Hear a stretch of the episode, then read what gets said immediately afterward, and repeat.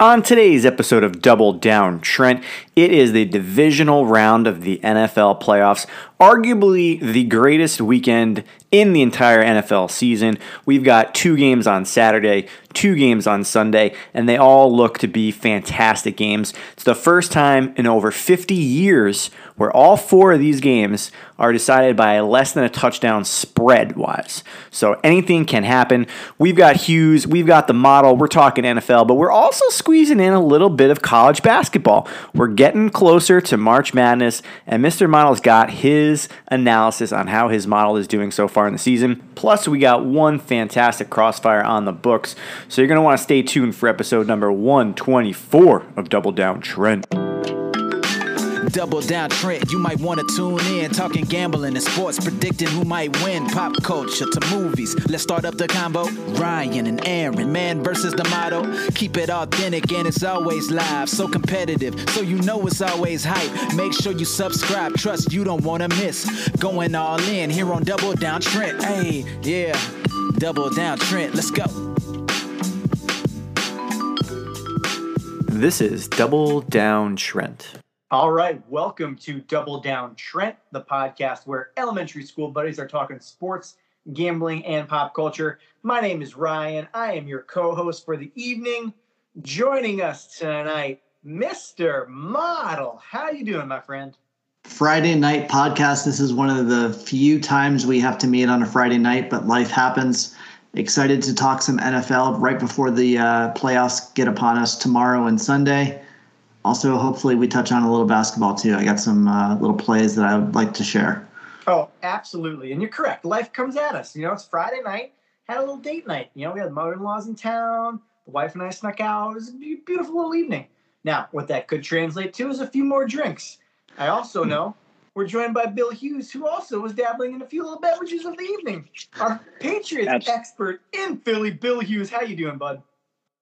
I'm doing well. Uh, absolutely. It's that time of year where you can leave your beers in the garage, out on the back porch. It's a natural cooler. It's the best time. I've got a king going right now. Um, and yeah, man, it's going to be a fun night. I think I'm going to blame COVID for why we're all here and not the fact that we all have kids and are old um, on a Friday night. But at the same time, you know, bring it to them live. And this is uh, it's a big weekend for the NFL. Yeah. And I'm excited. The outdoor cooler, I'm so glad you brought that up. That is such a thing that if you grew up in certain areas, you just know, hey, stash Oh, it yeah. here in the snow, stash it outside, it's good to go. Go pick it up a week later and you still got yourself some beer. Yep. Fantastic. no, it'd be the best in high school when you'd uh, you'd roll out to the woods uh, with a warm thirty pack of Budweiser and stick it in the snow. The first few were the worst ones, but by the time you started getting into it, I mean, yeah, they were ice cold. Ah, it was it was gorgeous. unbelievable. Mountains definitely turned blue at that point. Yeah, we, we weren't rich enough for Coors Light. no, no, we're drinking natties back then. Well, gentlemen, it's a big, big weekend. The wild card, the super wild card weekend is behind us.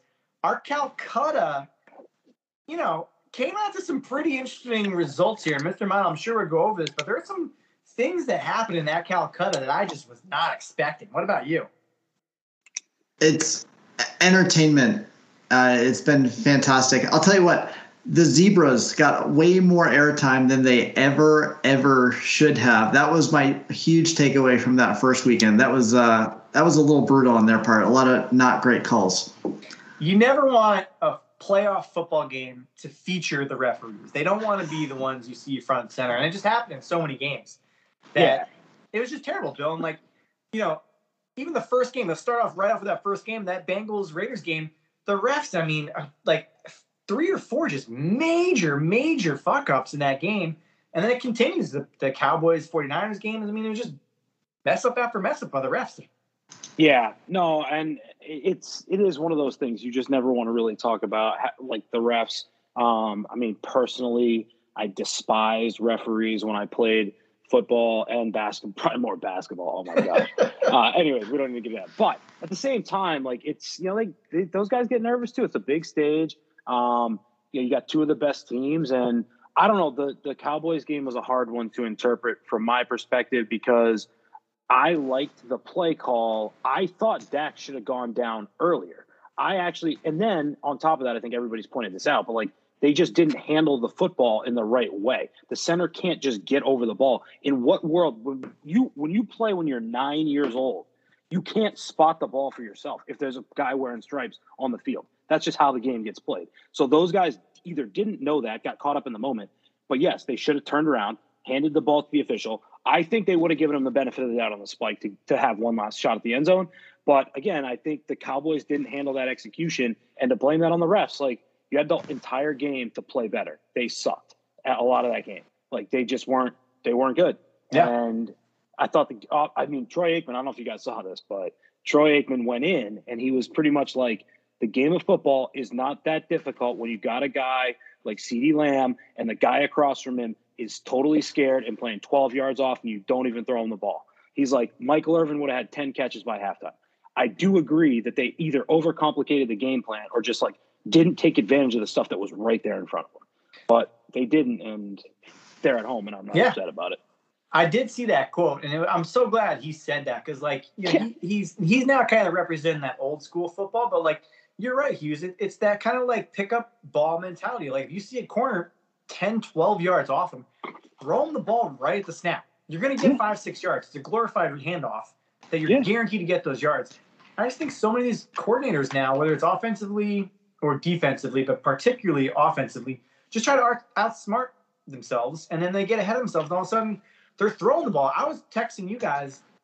There's there's so many opportunities. Like you just ran the football. Yeah. You got control of the game. You're dominating the line of scrimmage. Just run the football. I don't care if you're a passing team. I don't care if you have the best passing scheme. Run the You- ball. Pe- people had to be thinking about the Falcons game when Shanny is like Yeah. out there acting like they're down 15. I'm like, guy, you're up. Like, stop playing. Like, and that's that's that's his that's his thing. I mean, I think he's always said that. I, but he he did talk after the Super Bowl about feeling like he would have done it differently, and then he gets in the situation again. And I did think, you know, Jimmy G didn't make some of the best decisions, but at the end of the day, like you're calling those plays, you know what Jimmy G has done in some of those situations in the past. Like, yeah, run the ball. Like you have an advantage to run the football, and yet they just they were going to play with fire, and they almost got burned. I mean, I forget the exact scenario, but I think they were up like at least 14, maybe 17 with like, you know, two, three minutes left in the third. Like, and they're just chucking the ball first and second down. It made no sense. When he threw that pick, man, I was The just pick. like, they deserve this. You, you're They just do. saying to yourself, like, you know, Jimmy G's not like this superstar first tier quarterback, right? You want him to play smart, limit the game, and limit his exposure when you know there's a chance that he could always just uncork a bad interception. And then to just put him in that position where he just completely made a terrible decision, made a terrible throw, and now all of a sudden the Cowboys have the ball moving down the third yard line. It was just so dumb. So a few things that we got to take in that just I, I can't even comprehend. And we'll talk about for this week because it, it- it's going to factor in when it comes down to some of these coaching mismatches. You know, Yeah. can these coaches get out of their way? And I don't know if they can. Hughes. Yeah, and and last thing there, and just you know, obviously I've been um been riding my team all year and, and been really excited about some of the stuff the Pats have done, but I do want to say rest in peace to the uh 2021 New England Patriots as they clearly showed their age down the stretch and got dominated by the Buffalo Bills. Um, so we'll see what happens, but I did want to just, you know, I didn't want to people to think I'm just like not pretending like they got clobbered. Um, but uh, but that was, you know, like a lot of these games too, like a lot of blowouts. Thought Yeah. that was another another little piece of of, the, of last weekend is you know you just had you had some some games that just weren't competitive at all. Um, and not not that that doesn't happen every year, but I think we talked about maybe the sliding door of wishing that the Chargers maybe got in to create some more compelling matchups than what we saw. Yeah, it probably would have been better. I'm not probably. It would have been better. I mean, let's be honest. The Steelers had no life. They, I, I know they jumped out to a lead on a defensive touchdown, but no life. Just ridiculous. Now, Mr. Model, I'm going to put this to you because you're our, our smart man. You're our resident Mm. thinker of the group here. When you saw Hughes hedging his Calcutta and taking the Bills and the Pats, did you ever think that the Pats would be the team sitting on the biggest blowout?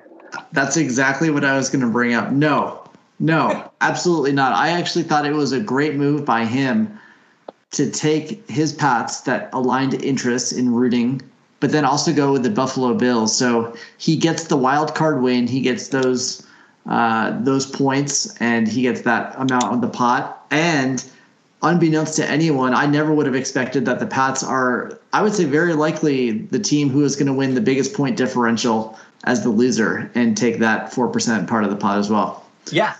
Now, Hughes, there's no way you were thinking the Pats were the biggest blowout, right? You're just thinking like maybe they got a shot at winning. Yeah, no, absolutely. I mean, I think uh, I think I, I definitely went into that game not I, I, I always confident. I always think that this team has a chance to win when they've got Bill Belichick on the sideline. Um, but at the same time, the Bills were rounding into form a little bit when they played the Pats the last time, and I thought that they thoroughly, and this was in Gillette, dominated that game. The score wasn't as lopsided, um, but I also thought that the Pats the defense just didn't look good down the stretch. Like they they looked old. They looked like they were tired. Um, they did not look like they had a lot of punch. And when you see a team score seven straight touchdowns and throw a perfect offensive game, and it's supposedly your rival, you got to start to think about the fact that the bill. It, and I said this. I think it, this is more the Bills than the Pats. Um, but this is a little bit of that Pats defense just looking like they had nothing to bring to the table in probably the last five games of the four games of the season. Um, and the Bills, no punts, no field goals, no, no interceptions, no fumbles. Yeah, mm. unbelievable, unbelievable football game. Like I mean, like offensively, seven straight touchdowns. We you mean you don't even do that in like like Pop little like yeah. again like yeah, it yeah. just doesn't even happen. So hats off to them. Um, you know, great, great, great team. I am happy for Bills Mafia because last year they weren't in the stands for the playoffs. You know, they, they missed out on a little bit of an experience. That must have been a phenomenal moment for Bills Mafia. But yeah, I never we got another thought, and we and we got another dildo on the field. So yeah, they were uh, they were in full form for sure. It's called a bildo. It's a bildo. bildo sorry. I thought it was a Tom. Yeah, whatever. They, those guys are nuts. No, but they do have a good. They have a good time, and and clearly um, that fan base, you know, loves that team and they deserve it. I mean, it's a good team. Uh, I thought they were great all year. DVOA, top of the league, um, or top of the AFC. Uh, and yeah, I mean, I think uh, it was definite, definite coming out party. But hey, guess what? They got to go to Kansas City. Yep, and we'll get to that game. I just want to quickly touch on my personal experience with this Super Wild Card weekend because I was in the islands, my friends. I think I had perhaps the greatest football experience of my life. And it was not just because I was in warm weather watching these games. I also had to lock in my bets before the trip because you can't make international bets. We're not this isn't this isn't the Grand Caymans, okay? I didn't go there. Yeah. So I lock in my picks. And I'm thinking to myself, you know what? Who knows? Feel 50-50 on either of these. And I was picking against one of my old buddies from high school in this little league I've been in. So I aligned myself with my picks. I felt confident with them. I said, you know what? I'm either riding with these picks and winning, or I'm dying and I'm in the islands. I'm at a beach bar, and my picks are hitting. Okay, it's just it's, I, I, couldn't describe a better feeling. So I start getting the buzz going at 4:30 on Saturday. It's coming through. I'm feeling good. I had the Bengals in the under, and it hit. And I'm at the bar. It just was. It was glorious. There's a little ocean breeze behind me phenomenal. Now let's fast forward to Sunday. Okay, I'm feeling good. Won two of my picks on Saturday. The only channel that our little condo did not get was Fox. Go figure, right? So I couldn't watch the Bucs Eagles game. So I'm like, babe, I got to go to the bar to watch this game. Yep. I, got a lot on the line. I got a bet. I'm in this league. I got a lot happening. A lot so the stipulation was that I had to take our four month old baby with me to the bar. so fair, fair trade off. Fair trade off. I'm sitting here like a degenerate with a four month old on the bar, screaming, cheering, rooting for the Bucs because I had the money on the Bucs, and I get the Bucs pick right. And lo and behold, the the baby did phenomenal. Didn't even cry. The bartender Perfect. gave me a little shot of milk so I could look like I, I could stage a picture of the yes. baby taking a shot of milk. It just yes. it worked out phenomenal. So great weekend. Won all my picks. Now, what that means for this weekend, I don't know. It could be anything. We'll see what happens. However, before we jump to the divisional round, Mr. Model. Yeah. talk to me a little bit because as one season ends, another season is rounding into peak form. College basketball, the model. But where, where do you want to start? Because I, I you talked me into a bet right before we recorded, and I'm on it with you now. Yep. You want to start with that, or do you want to start with some bigger thoughts, some teams you like? Where do you want to go with this, my friend? Yeah, let, us go. Let's touch on the bet that we have riding right now. We're recording on a Friday night. Um, the bet, one of the better bets that I thought that I just couldn't explain why the line moved against me. Nevada is home playing Fresno State in basketball. Now, Fresno State has one of the best players in the country, and a guy named I think it's Orlando Robinson. Never heard of him before. I had watched a game from them. Uh, I think last week. Um, phenomenal player. Uh, Fresno State definitely more highly rated, has uh, one of the best players in the country, as well as a really good defense. So when I ran my numbers on this, I had Fresno State winning by five. I look, the line apparently opened as Fresno State minus two, but very quickly went to Fresno State plus one. I have no no idea. I checked injuries. I looked in news. I have no idea why it quickly moved to Fresno State as an underdog. And then the game actually closed Fresno State plus two. It moved against me even more. So I, I ended up taking a position at Fresno State plus one. That is good enough for me to bet. The game is just starting, kicking off. So I will be keeping an eye on it as we record. But uh, I'll be rooting for those uh, Fresno State Bulldogs, I believe.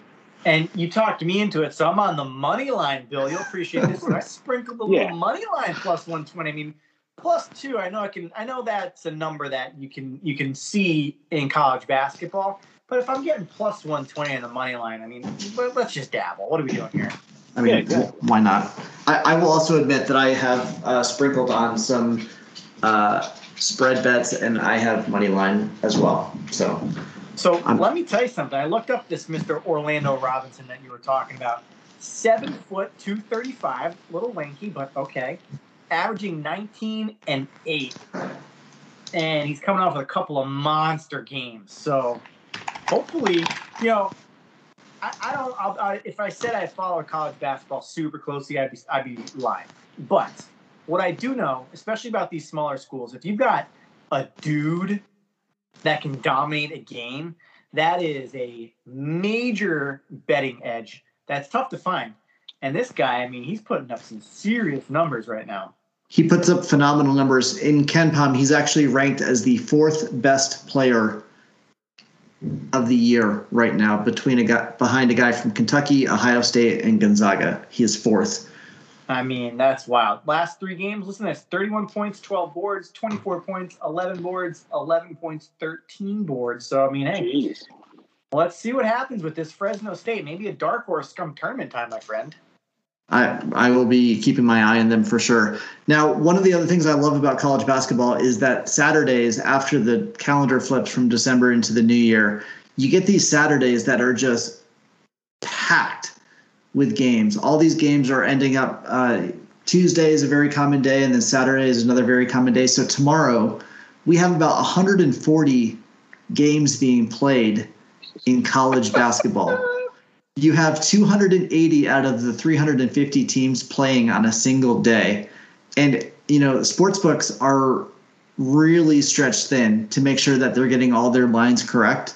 So Friday night and Saturday morning are a busy time for me to to really be assessing some of those numbers and getting some picks down. So I have a couple that I've identified now. Some I've taken position on, some that I actually expect the lines to shift a little bit, and we'll see if I can get a better number. But I'm going to throw a couple at you if you're ready. Oh, hit me, my friend. Okay, so the first one I'm going to give you is something that I've already taken a position on. This is the game everyone is talking about Southern Utah and Idaho State. I, I know this is top of mind. Yeah. Uh, I'm looking at the total on this. Um, I ended up grabbing a total of over 135. Um, I actually expect this to move pretty quickly. It's already in some places up to 135 and a half, and I've even seen it at 136. So I had it at 135, so I'm going to grab it. I expect this game to land right around 142 as the total. And again, that was a big enough discrepancy for me to play this. And again, just get, let's get the listeners a little update. So when you see a delta between what the line is and what your model is telling you, what what is that number that you're looking for? Is there a hard number or is there like a percentage that you're looking at? I, I try to use the, the a hard number, and uh, you know this is inter- up for interpretation sometimes, but right around five and a half is is my number that I try to bet. So if the line is you know thirty, uh, sorry one thirty, like a total of one thirty, and my model predicts that it's going to be one thirty six or greater. That's a line that I'll very likely look at and might might take, assuming that I've checked for injuries and all this other stuff that checks out and actually looks good. Okay. So I'm seeing 135 and a half in my book. What was the your your model's number for that over under? So I I think it's going to land at 142. Oh. Is what I think, and I ended up grabbing. I was able to find a 135, so I, that's why I grabbed it now. I'm not sure if it's going to be able to to uh, drift down, and you'll be able to grab 135, but um, I liked it, so that's why that's why I grabbed early. Okay. What else you got, my friend? Okay, so the next one I'm going to go to. This is a team I bet on way too much this year, and I have no idea why. Uh, Towson is a team that my model loves, loves. So um, I, I, at some point I'll go back and look to see how I've actually done with them. I would I would think that I think I've bet with them maybe four or five times already. Um, they have experienced some injuries, so their best player is back. He just played in his last game. I don't, I don't, not remembering his name, but he's been out for a while, and he just came back. I think he played 20 minutes last game. So they're going up against North Carolina Wilmington. The line on this is Towson favored by 10. In some places it's 10 and a half, some places 11. Sometimes you could even find a nine and a half. I ended up choosing to take Towson minus 10 I was hoping I could grab a nine and a half, and I just couldn't find it. And I was worried that the line was going to be going to ten and a half or eleven. So that I would recommend taking ten and a half or ten. I have this game as a Towson win by sixteen. Okay, I'm seeing ten and a half, but shaded toward Towson minus one hundred oh two. Yeah, that doesn't surprise me because I bet it flipped up from ten not very long ago. Okay, okay, I like that. Yeah, right. any more juicy nuggets? One, I'll, I'll do one more. I'll do one more. And this is a game I have yet, I have not placed a bet on yet. So this is still out, uh, outstanding. Um, Georgia State is home against Coastal Carolina tomorrow. Um, Georgia State is, I think they're ranked 186 in KenPom. Uh, Coastal Carolina, uh, about 10 places better, 175th or 176.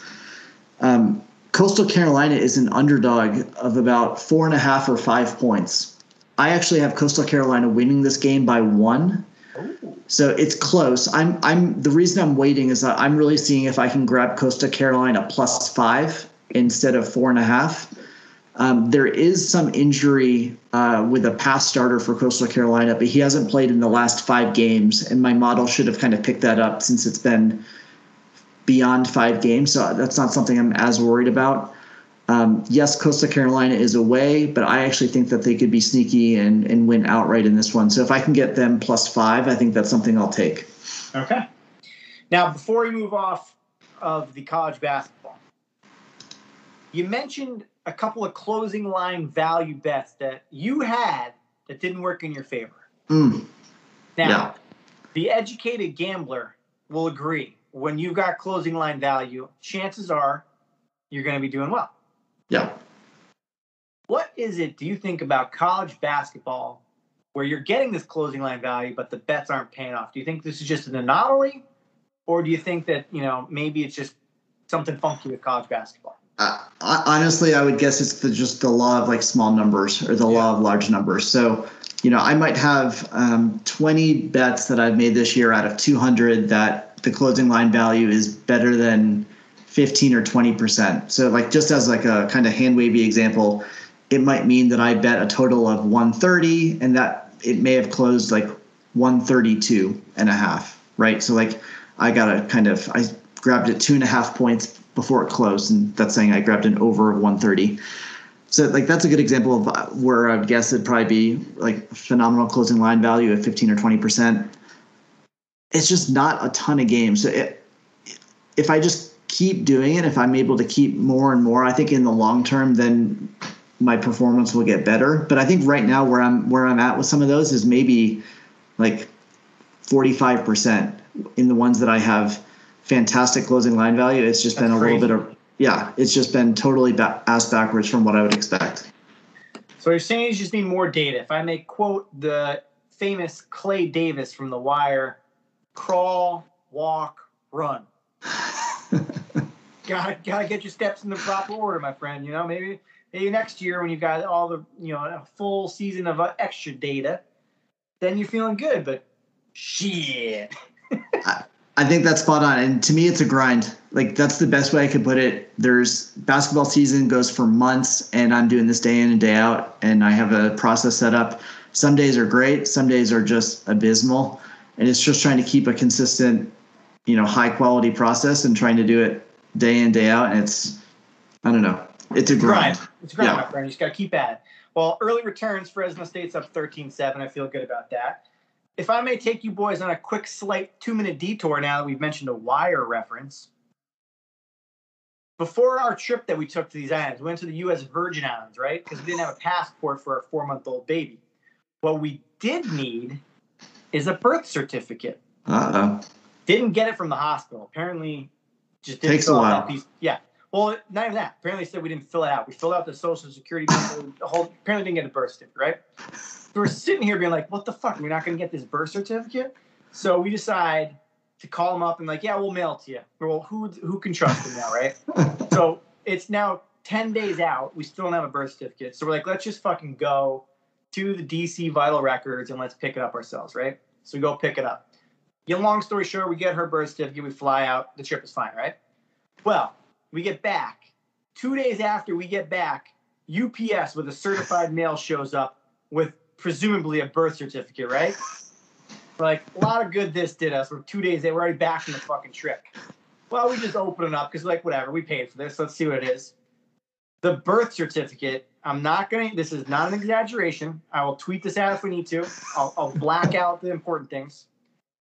The birth certificate was for one James McNulty,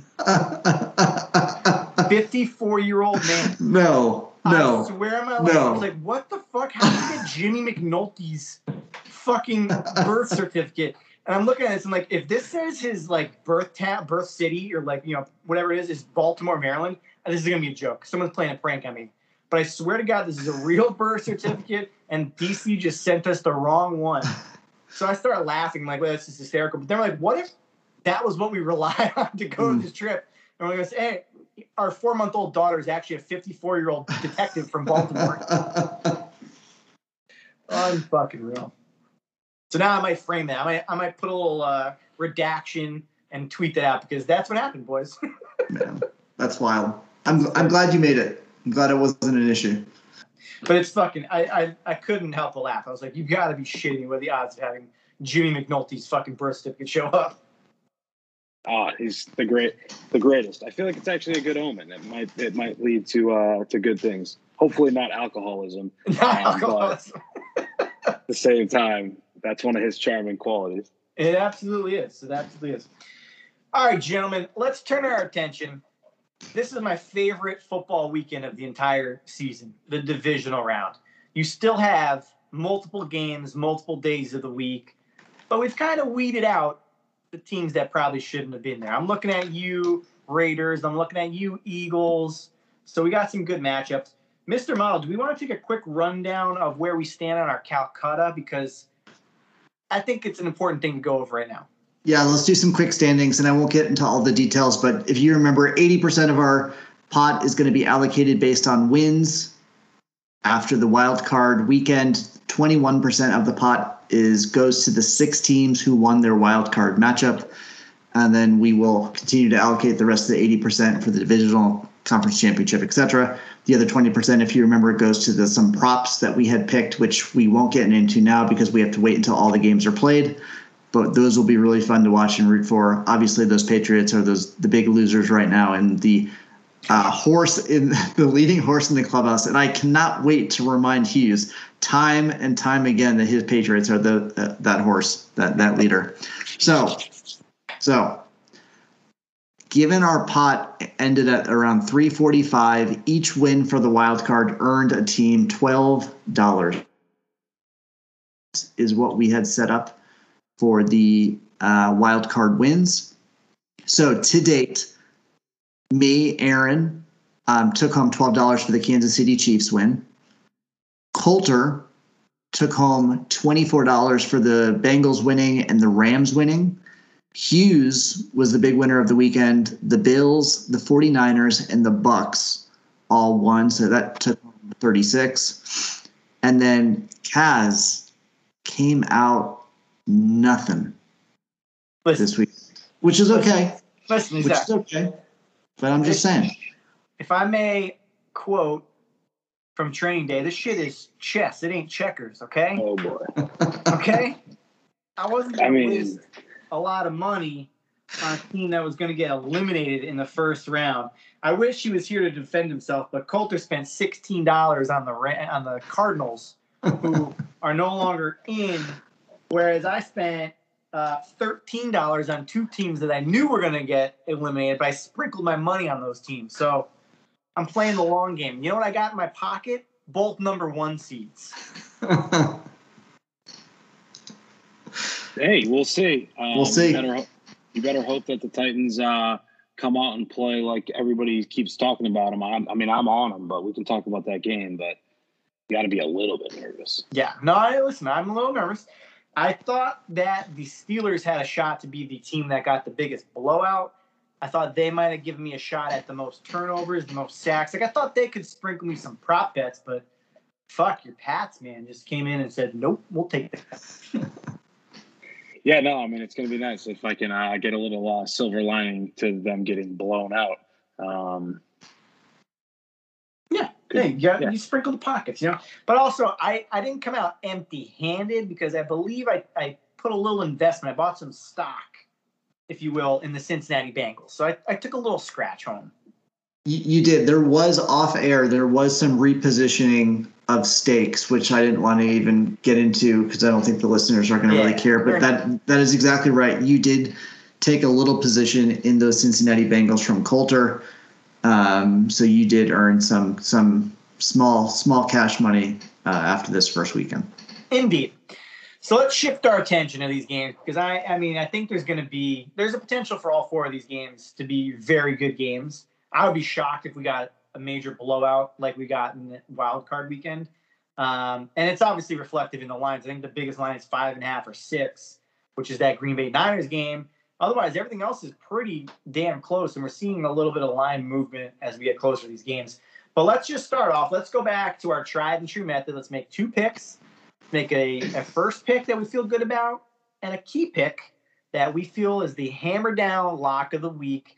Now, Bill, let's start with you. You won our, our league. You're feeling good. You, won the most amount of money in our Calcutta. Take it away, my friend, with your first pick of the week. Uh, first pick of the week is what I think the like the line that like it made sense.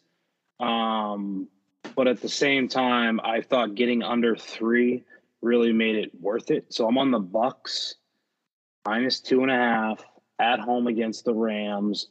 I think there are a lot of things to maybe not love about the way that the Bucs played down the stretch, but I think they are clearly um, in a position from a personnel standpoint that's better than they were in some some situations. They got some of their some of their guys back on D. David looked good. Um, you know, they got. I think the best offense. Now they are a little thin, and if guys, if these guys get dinged up early, then they might have some trouble. But I think their offensive line can handle the Rams front. I don't think the Rams at times have shown that they can really score a lot of points, and I think the Bucs could turn this into a track meet. So I'm on the Bucs minus two and a half is my, is my first pick. Yeah. And that line movement, it, it had been sitting on three all week, and now it dropped down to two and a half. Crazy. Mr. Model, what do you think about that? I I am in full agreement. That would have been my first pick too. Bucs two and a half. You know, I, I won't allude to my key pick, but it's also going to be connected to this game. But yeah, I I'm in total agreement. I think this is not going to be a track meet. I'm not going to be a shootout. I think there's going to be two really good defenses playing that ho- hopefully slow down those offenses. But I just don't see the Bucs losing this game. Yeah, I don't either. When I was sitting at three, I think I was leaning towards the Rams just because that's a key number. That Rams defense can can make some things happen. I think, but two and a half in Tampa Bay, I just don't know how you go against Brady. I really don't. That offense, I mean, granted they played Philly, and that you can't put too much stock in that game. But what I will say is an important thing to take away from that game. Philly got after Brady. They got sacks. They pressured him. They, they got after him, and Brady still put up numbers. So I guess you you know you can say the Rams front four is better. It is, and then maybe they get to Brady a few more times. But under three, I just uh, yeah, yeah I, am with you. You know, if that number's three and a half, I think maybe you got to start thinking the Rams. But two and a half, well, I just don't see that number making any sense for picking the Rams. Well, and I think Colter actually had sent the lines before the game that had the double matchup. So it was like whoever the Bucs were going to play, and it was Bucs minus four if they were matched up against the Rams. And then I think the Rams came out and people, you know, oh, Odell looked good. Like they're, they they look good. I mean, I'm not going to say that they didn't, but I do think that a lot of people's initial read maybe was that this game should have been a little bit maybe stretched out on the on the line, and it isn't. So I do think there's just a lot of value there, two and a half. Yeah, and I, still think that even though Stafford got a playoff win against the Cardinals, I still think he's the quarterback with the most pressure this weekend. And to have him going up against Brady, I mean, that's just such a tough spot. And uh, I, you know, if you're gambling, which we're doing, I don't know how you bet against Tom Brady. I mean, he he burned me last year. I did not think the Bucs and him were going to be as good as they were, and he's the guy just continues to go out and win these playoff games, cover these playoff games, and I think the one thing I'm looking at, and I think he practiced today, is Tristan Wirfs. I believe he practiced. I believe they're expecting him to play, right, Hughes? I, that's my understanding, though he it didn't look good. Come like at, in, in their last game um, when he tried to come back in. Uh, he was clearly um, wounded. I think it was an ankle, right? Yep. Um, so yeah, definitely that's that's a big piece of this. Um, Von Miller looked great. I mean, I know we've got some uh, some Broncos fans that like to uh, contribute their thoughts on how uh, great the Broncos are, um, but ultimately they did decide to trade what is easily their best player um, to a team, and he looked good. I mean, he ran down Rondale Moore on a little swing pass, and I was like, oh shit. I was like, this dude. I mean, he's still got he he still can play, and so I do think that that is if you look at a guy that could be a difference maker for the Rams that that just again could wreck the day. Von could show up and, and play a big role, especially to your point if Wirfs is even if he plays, if he's wounded, if he doesn't play, whatever happens. But Tom is the expert at getting the ball out of his hand. And yep. that is what he's going to have to do. And I think the way that they've been able to to just dissect people. Bruce Arians had a great quote. Um, Once he figures you out, you're in trouble, and he's done that and played this team before. Um, hasn't had a ton of success, but I can't imagine that they keep him down for you know for another time. Actually, I shouldn't say that. He threw for like 500 yards the last game, um, but they didn't win. Uh, but at the same time, I think I think he has a nice day, and yeah. I I think I, I, Von would be the thing I'd be the most like concerned with because I did think he looked spry in that Cardinals game. Yeah, it helped. It helped that the Cardinals didn't look like they knew how to play football, but that's Jesus a Cliff Kingsbury problem that they need to fucking address. Yeah, it's times like this where we miss having Colter on because he would be hammering home the coaching mismatch of Cliff Kingsbury versus Sean McVay. How could we pick Cliff Kingsbury? But yeah, I don't. We did. Right. We did. I did. I was I all over the fucking Cardinals plus five and a half, and they yeah. got. They looked like they didn't belong in the playoffs. Yeah, it was embarrassing. All right, Mr. Ma, let's go to you for your first pick of the week. Yeah, so I'm going to stay in that same game, and I'm going to actually look at the total. I am going to say that this game is not a track meet. I'm going to say that there are two good defenses that show up and can slow down the offenses here. Um, the number that I'm looking at is 48 and a half. I think there's that it's either that or 48, which is the maybe the numbers that are available. I like under 48 and a half. And the, again, the whole reason, unlike this first weekend, we're having teams that are much more high quality, much more uh, strength on strength. Um, so this this is to me is going to be way different than what the matchups we saw in the wild card weekend. I just really expect that this game to be slower, fought in the line, more runs, slow. So I would like to think that this is going to land uh, under 48 and a half instead of the uh, shootout and go over. Thoughts? Okay. Bucking the uh the, the first game they played in the regular season, right? I believe that went over that that was like fifty something, right? It's a different time now. Now it's playoffs. Now it's uh, you know move forward. A lot has happened. A lot has happened. Yeah. Okay, Hughes, what do you think? Uh, I, so I mean, I do think that that is. I think it's easy to think that this game and the Bills Chiefs game are are both going to be just absolute like shootouts. I do think that the I, I, don't think the Rams have looked like a shootout type team recently, and probably with the Bucs being down a few weapons without having Godwin and um, with some other guys being banged up, that I, I think that's probably the better side to be on because because I think um, you know the defensive side of it is is is really and, and I think that is going to come into play. I think both of them know how to play defense. It is the playoffs. Nobody's going to want to make a big mistake. You're going to probably see a little bit of a punt fest. So no, I think I think that's a great play. I think too what you're what's undervalued in this game is that I think both these teams want to establish the run game. Uh, I I think Fournette's going to play. He's still maybe up in the air, but the Rams have found something with Cam Akers, and all of a sudden he's opened up that run game for them, which opens up a lot of different things. But in both scenarios, when you are controlling the ball on the ground, you're controlling the time on the clock. The clock is running. You're keeping the other quarterback off the field. So I think both those teams want to do that. And uh, yeah, I'm with you, Mr. Mom. I think I'm, this is a lean under for me if if, uh, if I had to be on a side of that. So love it. Yeah, well done, my friend. Okay, I'm struggling. I'm struggling for a pick here, but I've got it. So I'm going to go with it. I am taking a mismatch nightmare. I'm taking the 49ers. Oh, I'm Let's taking go. the 49ers and the points. Let's go. I hear what everyone is saying. It's the Packers. It's in Lambeau. They've had a week to prepare. They've been sitting there. They're getting healthier. They're getting people back. Jimmy Garoppolo's never played in a cold game. I hear all the noise. I'm gonna just bring you guys back to week five. These teams played each other. Granted, it was in San Francisco. Granted, it was gorgeous weather. October in San Francisco, gorgeous. it took a last minute miraculous drive from Aaron Rodgers. I don't know if you guys remember this. He made two throws that were about 30 yards in, in travel distance that just barely went over the defender's fingertips to Davante Adams, and they kick a field goal to win. Tight game. Now, a lot has changed, but you know what else has changed for the Niners? I think Kyle Shanahan has figured out that Deebo Samuel is a freak of nature, and that he has figured out how to get Deebo the ball. Now, the reason I'm on this is that it's a huge risk knowing that Joey Bosa is still questionable.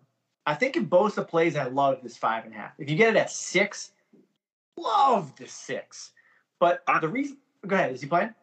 I thought that he came off the out of the concussion protocol today okay. and off the injury report. I'm okay. trying to double check. If that's the case, then I absolutely love it because what do they do? And what did they do to Dak? They get pressure with their front four, and that allows you to do things on the back end of your coverage. Now, obviously, Rodgers is a freak. He can fucking tear you apart. He can shred you apart.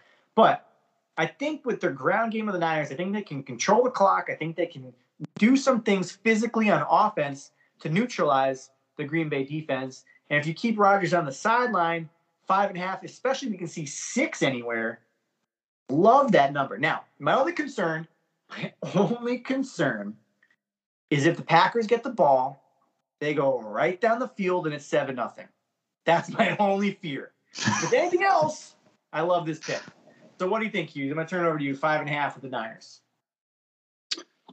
Oh man, this is a tough one. I am also on the Niners. I have shared my recent love affair, or uh, excuse me, love for Mike McDaniel, their offensive coordinator.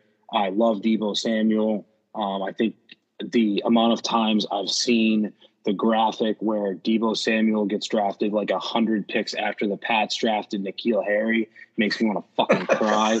every time. And I mean AJ Brown too. So AJ Brown. AJ Brown came after. DK, I think, probably came out. I mean, fucking kill me. Um, but anyways, I love Deebo Samuel. I love this. I love the way this team plays. I was nervous, especially Fred Warner and Bosa both had me nervous that because they would not be the same team. Right. If they if those guys are not and and I am a little worried they're a little dinged, but I think I think the weather will neutralize a little bit of that. Um, and I think that the playoff atmosphere will will neutralize a little bit of that, and obviously probably a little bit of um, Toradol or whatever they're they're pumping in there. Um, the boys will be ready to go. Uh, but I, I really like the Niners in this matchup. Jimmy G needs to do the just one play at a time. Jimmy G, don't try and do too much. Take what the defense because the def- that defense will give them some Yeah. stuff. They do have some guys coming back. I saw that they activated um, the defensive end. Uh, oh god, Za'Darius- no, yeah, yeah, Yeah, Za'Darius. Smith, Yep. um, and one somebody else too. So they they've got some guys coming back, but I think the week off is going to have hurt them. I don't. I think it's going to have been. I think the it'll take them a little bit to get into this game. I think, but to your point, if they come out and they get and they get the ball first drive and they march down the field and score a touchdown, could be a long day. yeah, that's my only fear. What do you think, Mr. Model? You know, I'm gonna just recenter myself and, and channel my inner Coulter and say, give me the Green Bay fucking Packers minus five and a half. I'm also seeing a minus five, minus 109 Whoa. right now here available at Circa. I'm like, yeah. I, I just I'm not I'm not gonna overthink this. To me, this is the end of the road for the San Francisco 49ers. Yes, they looked uh, and played a great game against the, the Dallas Cowboys. Yes, it was close at the end, but yes, they prevailed. I just think in the long scheme of things, I am not going to get caught up in the recent narrative of how well a Deebo Samuel or how they can manage and you know try to limit what Garoppolo does so he, he doesn't make a mistake and really kill them. I just think the talent level of the Green Bay Packers, both on offense and defense, is going to be able to overpower anything the San Francisco 49ers are going to do. And if I channel my inner Coulter, I, I, it's either him or Hughes loves to talk about how average Shanahan's record is at San Francisco. And that's the best way I could to put it. Yeah, like a- average, pedestrian. You know, so Yep. you know, I, I think uh, I think the week off is going to only help Green Bay, help them get healthier, help them come back and be ready to go. I will absolutely take them minus five in this game. Do I hear a crossfire? Is that what you're suggesting? Uh, I got finger on the button. all, all in, all in on that, yes, please. Crossfire, man. I will say that this this is a smart pick. I mean, Green Bay has been the best team uh, in the NFL probably all year. Um, maybe not all year, but most most of the season. I do think though there are there are some flaws in the way that they um, they sometimes just look like they're disinterested. I don't know. Like I'm not saying that they're going to look that way. I think Aaron's been a little bit of like a nice shield for them, even though everybody thinks he's probably a distraction. That no one has to even talk to the media because he's just up there doing his thing. So maybe that'll help. But I, I just want, I want to root for San Francisco, um, and so I'm, I'm on it, and I'll take the points too. I mean, it's playoffs. Yeah, Packers could win by three, and you're fine. Right. You still, you still win money. And don't get me wrong, I, I feel like this is a Pats win easy. Maybe not easy, but this Packers are going to win this game. But you know, to me, I, I, like the points here. Now that could backfire. I could be like, hey, I'm taking Rodgers. I'm betting against Rodgers in the cold in Green Bay. But as a Giants fan, I've seen it. I've seen it happen. So you know, it's possible. and I- I'm willing to pay to see it. I'll pay to see the 49ers win this game or at least cover. Absolutely. That goes back to the crux of this podcast. You're the smart gambler. I'm the only one who's just betting by my balls. All right, Hughes, let's get your key pick this week, my friend. Nobody circles the wagon like the Buffalo Bills. There's no way I can turn back now. I'm on this team. I mean, in our Calcutta, I put 52 on them. They're my the team I think is going to win the Super Bowl. I think Josh Allen's playing out of his mind. I talked about them pitching a perfect game. I think that the Chiefs have flaws. I think the Bills can get to Mahomes. I don't think this is the same Chiefs team. I don't think the Chiefs defense is very good. Um, I mean, guys, give me the points, give me the money line, give me the first quarter, give me the first half.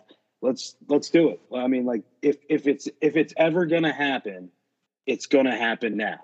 because the Bills are in the perfect situation to go into Arrowhead and have what I think is the best quarterback right now in the NFL in terms of being able to do two things.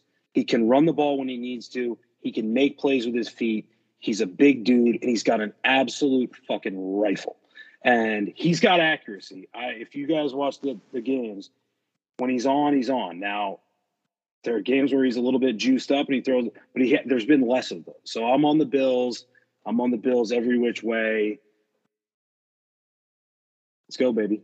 Okay, now before I give you my pick, are you at all concerned that my New York football giants have poached their assistant general manager, are interviewing their offensive coordinator, and potentially distracting the architect of this offense to No. come to New York? So here's the thing, and this is something that I just I learned this earlier, so I'm not going to try and say that I've known this forever. One of the things that you must do if you want to have the ability to interview co- certain coaches before the Super Bowl is have interviewed them already one time. Because the Giants made their decision on who their general manager was today, they had a very short window to interview as many assistant coaches of teams that may be remaining if they want to have another interview with those coaches. So I'm not saying that this wasn't a package deal, and I think it would make a lot of sense for it to be, have been a package deal. And I like Brian Daboll a lot. That being said, I do think there is because I was I was watching something that they may tr- they may try and do a bunch of very short interviews with a bunch of other assistant coaches that are on teams that are going to just so they have a shot Just to a get on the interview. books. Yeah, because if you get the first one on the books before this weekend, then you have the chance. So if the Bills, they interview Daboll today. If the Bills win and are playing in the championship game, they can still interview him. So like, like he could still go in for it, but like if they don't interview him, he can't. He's locked out. Um, and so it's just one of those weird NFL rules. I at least that's what that's what I read on the intranet. Um, but that's that's one of the reasons. But I do think that makes a lot of sense. And no, I don't think that that matters. And I think that if anything, um, it helps because you know you got some swag going into that game, and I think that there's going to be some guys that are ready to put it on the Kansas City Chiefs and watch Fat Andy and his mustache just wither away in the fucking cold. All right, fair enough. Good point. Good point. I did not know that. And I guess you could argue, you know, the same flip of the coin. Eric Bieniemy's interviewing for jobs. So I guess you know, maybe it's a lot. Right, and I think too for the Giants. I mean, just in that say, like they can't hire Daboll without interviewing a minority candidate anyway, so they got work to do. I think they're interviewing Leslie Frazier. They're Yep. the, Bills- Yep. the, D the- coordinator. the Bills D coordinator tomorrow. So um, yeah, it's going to be fast and furious. Congrats though, but I think you got a great GM. Uh, I mean, I, like I'm not a, like a non Gettleman guy. Uh, I thought Gettleman was funny, and like he's a he, Gettleman's a New England guy, so I'll always ride or die with New England guys, being from New England. Um, but yeah, like you got a real GM now, which is cool. Yeah, yeah. I don't want to hijack this and bring in the negativity about the New York Football Giants. Okay, but I will say, yes, you're right, Hughes. It feels good to have a legitimate general Yeah. manager in the like house. a real deal, real Yeah. deal dude. a guy who can fucking evaluate, who's hit on late round draft. It's just we'll do that. We'll save that podcast Yeah. for down for the uh, uh, for the off season. off season. Mr. Model, what do you think about Hughes' pick of the Bills plus one and a half and sprinkle the money line? Sounds like You know, I'm on. I'm on it. You're talk you're talking to the guy who's holding the Kansas City Chiefs in this Calcutta. I am not interested in taking a crossfire here, but I gotta ride with my Kansas City Chief team that I'm already holding a position on. I, I'm going to put out all the negative energy that may have happened in previous games from earlier this year, where these two teams may have met or may have not met. You know, it's all out of my memory, frankly. And I would just like to think that these teams are going to come ready to play. Arrowhead is going to be rocking. I 100% I do have some concerns about the Kansas City Chief defense. They had been an average pedestrian team uh, unit earlier this year. I feel like they've gotten their uh, you know ducks aligned a little bit, but boy, could they be exposed again. So um, I would like to think that the offense can put it together and, and put this one away. But yeah, do not like where this line opened and where it has been heading. Looks like a lot of money has been coming to the Bills, which is no surprise given the recent performance. But I'm going to stick with my guns and I'll stay with those Kansas City Chiefs. Let's That's go. fair enough. That's fair enough. My advice to anyone who's gambling on this game, whatever side you like, just sprinkle the money line. Yeah. I really don't Exactly. think I don't think this game is ending in a one point difference. I really don't. So whoever you like, you might as well also sprinkle on the money line. Now, before I give you my pick, let me just tell you these teams that the Chiefs have won on this spectacular run to end the season that they went on, right? They beat the Washington football team. Then they lost to the Titans, so that's you know fair, but they got smoked. It was 27 to 3. Then they rattled off a whole shitload of wins. Guess who's against? The Giants, the Packers who had Jordan Love, the Raiders, the Cowboys, the Broncos, the Raiders again, Chargers, Steelers, they lost to Joe Burrow, and then the Broncos. Are there really a lot of good teams in there? No. And then they get down seven nothing to the Steelers. I get it, but even to me, in garbage time, you gave up 21 points to the corpse of Ben Roethlisberger. I just something scares me about this Chiefs team. This is, I will say though, this is the game I feel the least confident about in terms of making a pick, because I really could see either way. I really could. Yeah. You know, No, you- no. This, yeah, you know, this has got to be the game of the weekend, right? I mean, like this is 100%. yes. like this is the de facto AFC championship, I think, in a lot of people's minds. And Yes. not to say that the Titans are not good enough to win it, but I do think a lot of people think this is the de facto. And then on top of that, though, the Chiefs haven't played a complete game, and that has been Mahomes' kind of rallying cry for the last few weeks. Is like, if we can put it all together, we'll be like we'll, we'll be fine. Like no one Yeah. will be questioning this. But you're right; they've come out sluggish and slow. I do not foresee that happening in this game. If they do, that would be weird. Like I get coming out slow against Pittsburgh because they had just smoked them a couple weeks Yeah. before. But I, I just I'm I'm so excited for this game. Um, it's gonna be uh, it's it's gonna be really cool and um, you know, funny side story. Um, and I think you probably know this, Kaz, but I, I I always dub the when these two teams play the Bob Hughes Bowl because my dad my dad played for both teams. Um, and so like I was asking him earlier who he's rooting for, and he's he's on the Bills. Okay. Mm. All right. Hey, if Bob's on the side, that's it for me. I'm sold. I'm, I'm taking I'm taking the Bills. Uh, I, I agree. I, I do think this is the de facto AFC championship. I, I think even if the Titans win, I would bet that whoever wins this game is actually going to be favored in Tennessee. I bet th- these teams are going to be the, the favorite in that game. So, all right. I'm riding with Bob. I like it. I feel good. Let's go, baby. All right, Mr. Model, let's get your key pick of the week. You know, as I look at the board, I really struggle to find something that I like. The things that I had mentioned that I would have been on previously, Tampa Bay minus two and a half. I would have taken that. I had already picked the under 48 and a half in that same game. I liked my Green Bay Packers minus five. That would have been another one that I would have taken that I already crossfired with Hughes. No, man. And then, oh, sorry, you. And then the other one that I've called out that I got to ride with my team on is Kansas City Chiefs minus two, minus one and a half, whatever it is. Um, if I were to look, I'm like, to be honest with you, four games, there's nothing else that interests me either in total or side. Okay. Let, let's make your uh, crossfire with me your key pick. How about that? Done. In. I think that's fair because you're so strong that you're willing to crossfire, and as we know, crossfires those are those are expensive. I'm in. All right, uh, for me, I gotta take the Titans as my my key pick.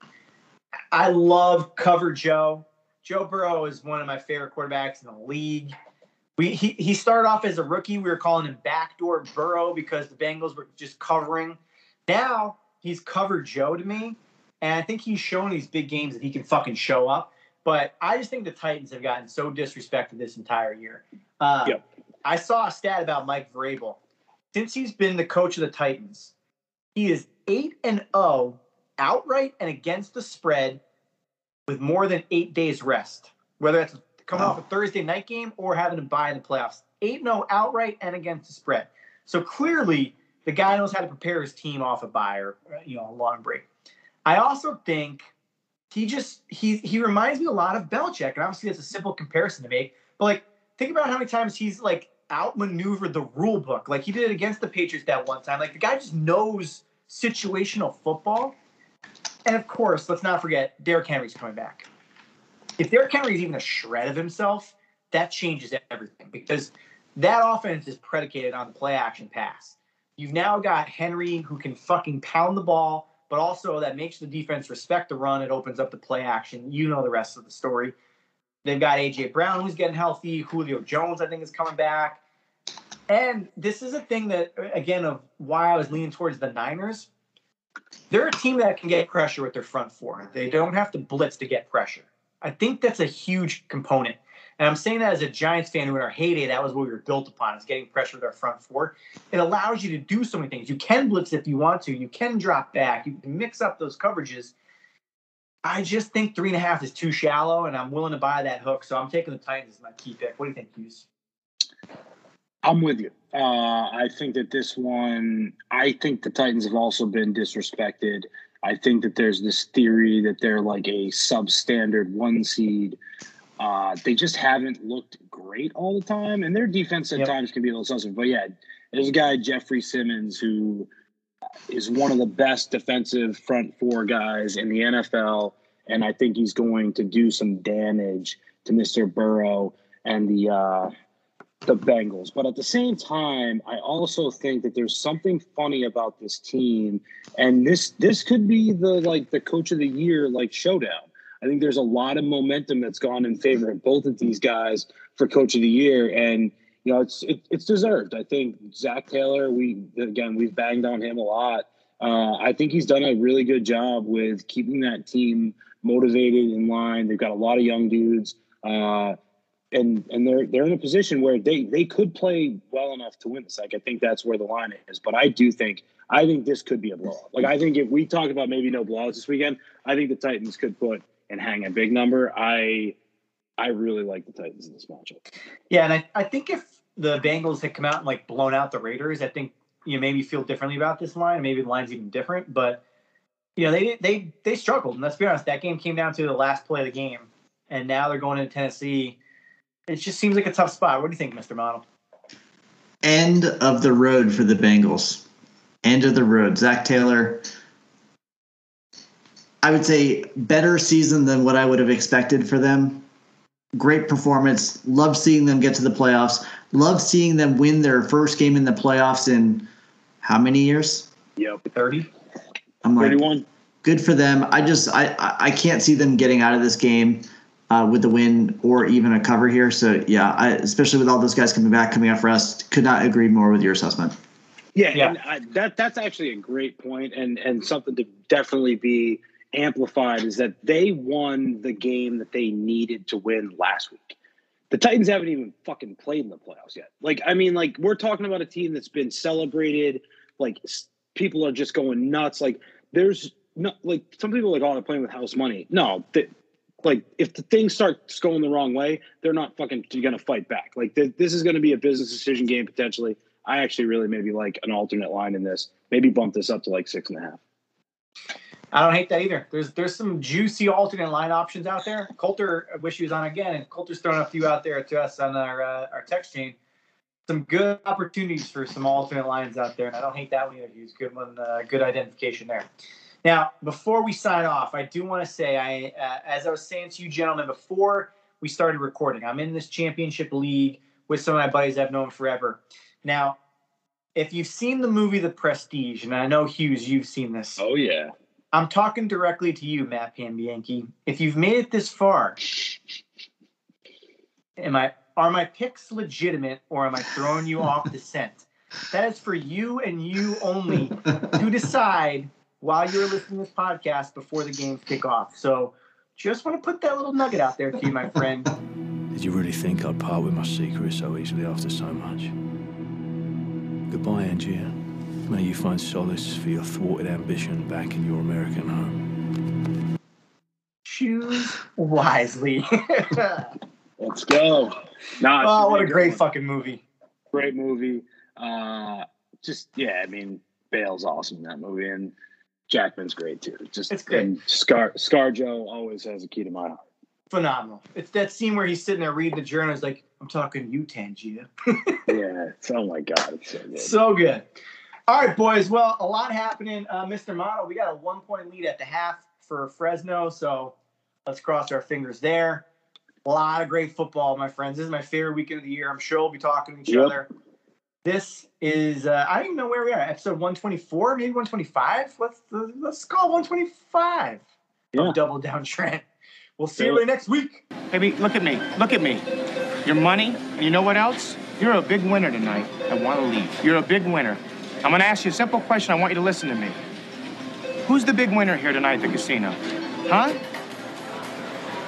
Mikey, that's who. Mikey's the big winner. Mikey wins. Fucking ass. All right, fine. I'm an asshole, but you know what? You're the big winner tonight, Mikey. You're the big winner in more ways than one.